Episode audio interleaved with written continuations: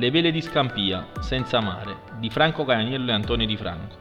Sembra una favola, invece la realtà delle vele di Scampia, che risale al 1975, create per gli abitanti del quartiere immaginando un mare splendido e un lungo, via- lungo viaggio per migliorare la vita.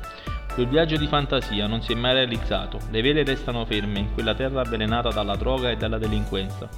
Più anni passano e più la droga e la delinquenza diventano padroni di quelle vele senza mare.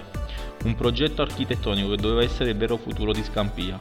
Invece giorno dopo giorno scompariva nel nulla. Su quelle vele senza mare si affondava senza avere più speranza di ritornare a riemergere nella realtà che conta. Noi bambini, cresciuti in questo quartiere, credevamo di vivere in un parco giochi. Solo con gli anni abbiamo capito di vivere in una vera tempesta affondati nella delinquenza e nella droga. Tutto ciò significava distruzione della terra e delle vite. Più si viveva nelle vele e più si distruggevano i sogni di tanti ragazzi. Molti morivano senza speranza di salvezza o diventavano ergastolani, passando i migliori anni dell'inferno del carcere.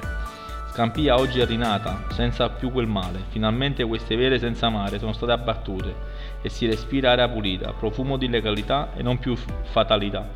Si cammina senza più paura di vedere un figlio morire a causa della droga e della delinquenza. È possibile vedere crescere i bambini che giocano con un pallone tra i piedi, anche se bucato, ma speri che possano realizzare i loro sogni. Come Armando Izzo, oggi difensore del Torino e della nazionale italiana, che ci mostra una scampia diversa non solo terra dove si muore, ma anche terra dove si vince.